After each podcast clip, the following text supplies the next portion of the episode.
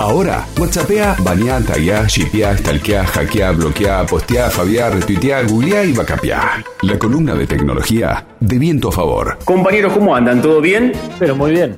Bueno, vamos a hablar un poquito de teletrabajo, que sin dudas es una de las, eh, de las palabras y de las temáticas del año. Desde marzo en adelante explotó por obligación, por supuesto. Todos tuvimos que aprender a teletrabajar eh, pero hay una cosa y un dato muy interesante, no solo de lo que estamos viviendo, sino lo que viene y en el regreso a la futura normalidad, vamos a decirle así.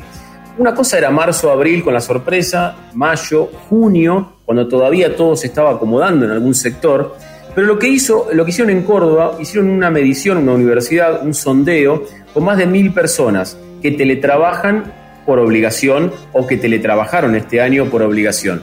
Lo interesante es que lo hicieron entre agosto, septiembre y octubre y está muy bueno porque muestra un poquito lo que viene, lo que pasó y sobre todo y principalmente qué va a ser la idea de aquel que está en su casa teletrabajando y de la empresa en definitiva. En la previa lo que uno imaginaba y lo, acá no hay ninguna sorpresa, solamente el 6% de la gente había teletrabajado en algún momento más de tres días a la semana eh, el 62% solamente teletrabajó algún día por alguna casualidad, una enfermedad, una ocasión especial, el 32% directamente ni siquiera lo había hecho, con lo cual claramente casi la totalidad nunca había tenido nada que ver con esta modalidad que nos incluye claramente en esta nueva normalidad.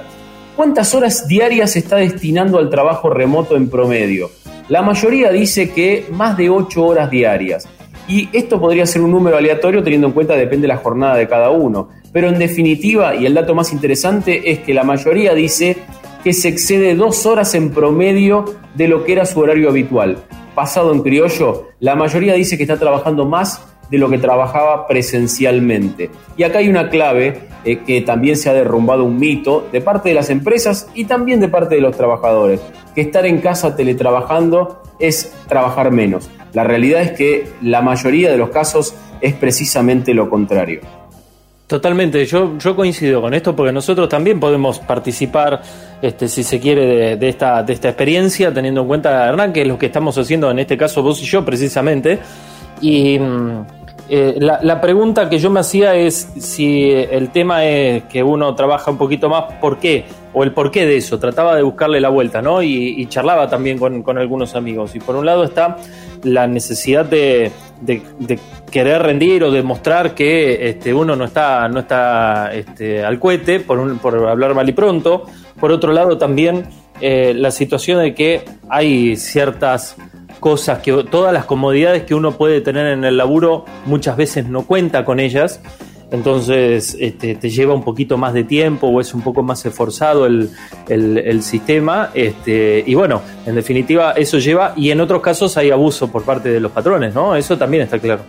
Sí, me voy a enganchar con dos datos más que te, sumo a esa reflexión y que vienen a cuento de la próxima estadística.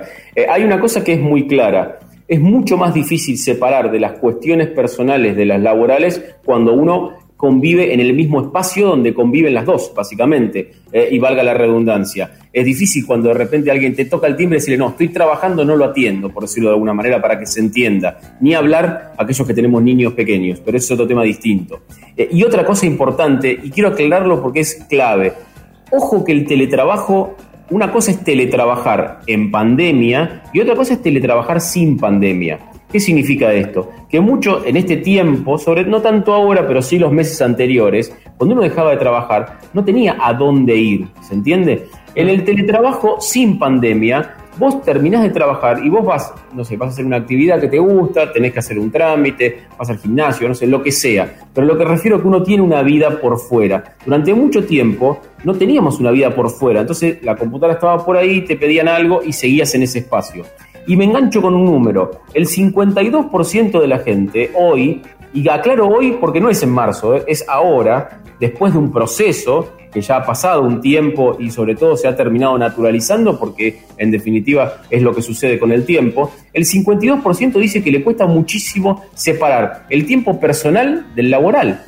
Y acá hay una categoría especial para aquellos que tienen niños o adultos mayores a cargo, que quizás es un poco más problemático, por no decir bastante, pero eso es otro tema distinto. Pero la mayoría tiene muchos problemas en separar lo personal de lo laboral. Sí, también, perdón que, te, que te, pique con esto, ¿no? Claro. Pero también hay mucha gente, yo conozco mucha gente que también tiene problemas, tenía problemas antes de la pandemia y no por el teletrabajo precisamente el poder separar o tener una vida por fuera del trabajo. No, por supuesto, en algunos casos seguro. Acá en este caso estamos hablando de la nueva normalidad de estar en tu hogar trabajando, en lo cual claramente en este espacio conviven las dos cosas, digamos. No dejan de existir las cosas de tu hogar porque vos estés teletrabajando como si uno se transportara a otra dimensión. Y a veces es difícil manejar precisamente ese espacio, o al menos la mayoría cuenta que tiene este, este inconveniente. Y acá vamos a mirar un poquitito al futuro. Venimos hablando un poco de esto, justo esta encuesta coincide con esta, con esta idea.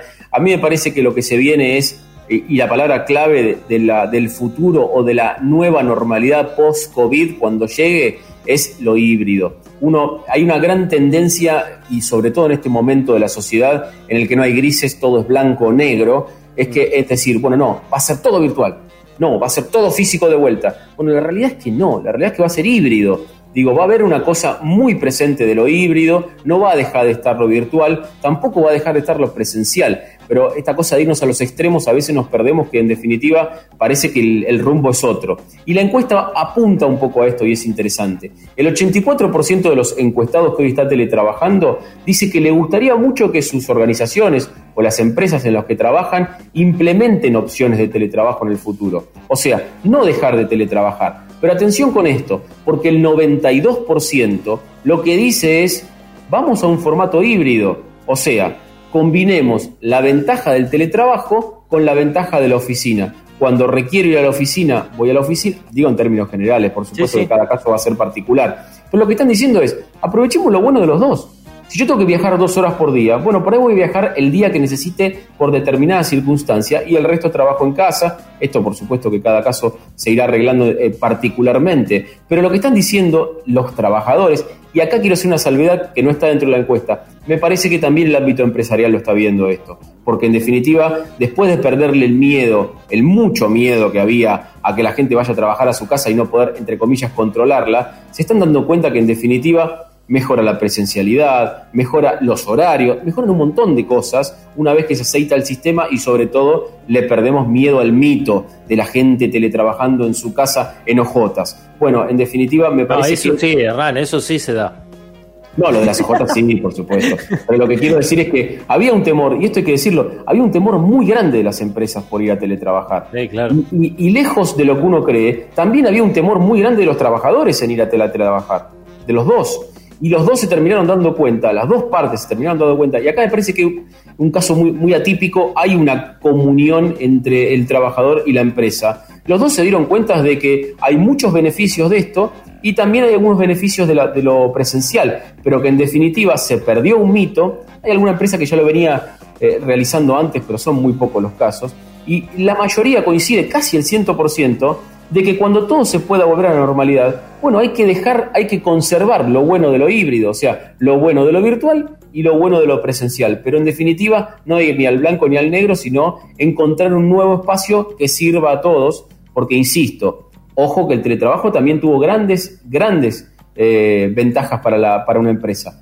Hay que ver del lado de los teletrabajadores, pero la mayoría coincide en que también prefiere una cuestión híbrida. No dejar ni uno ni lo otro, sino encontrar un espacio ahí en el medio. Para, para reafirmar esto que decís, leyendo, leyendo las resoluciones de las distintas este, universidades nacionales en el país, eh, se espera que haya una eh, un primer semestre del año que viene, porque habla del primer cuatrimestre, pero viste que arrancan en, en marzo prácticamente, así que estamos, podemos hablar del primer semestre completo con un sistema híbrido al menos. Sí, bueno, el tema de la educación es un tema que lo podemos charlar cuando quieran, es un tema súper interesante. Yo te hago una consulta, y esto es eh, a, modo de sugerencia, no, quiero decir que tengo la verdad, por supuesto, pero en el caso, vamos a pensar un caso extremo como es Buenos Aires, una persona que viaja dos horas y media para tomar una clase. Cuando requiere ir físicamente, irá físicamente, pero también requiere un costo de tiempo, de esfuerzo y económico. ¿Por qué no dar esa posibilidad? ¿Por qué no dar la posibilidad de hacerlo virtualmente? Algún tipo de clase, o, al menos lo que cada uno considere. pero es una ventaja realmente muy grande y sin ir a la ventaja de fondo también, que ni hablar del medio ambiente, de la cantidad de gente con circulación, los medios de... bueno, un montón de cosas. Pero me parece que lo híbrido tendría que estar y tendríamos que empezar a pensar que lo presencial va a seguir estando, pero, pero también ofrecer esa herramienta y esa opción virtual que va a traer grandes ventajas en muchos aspectos. LU5 Podcast. Viento a favor.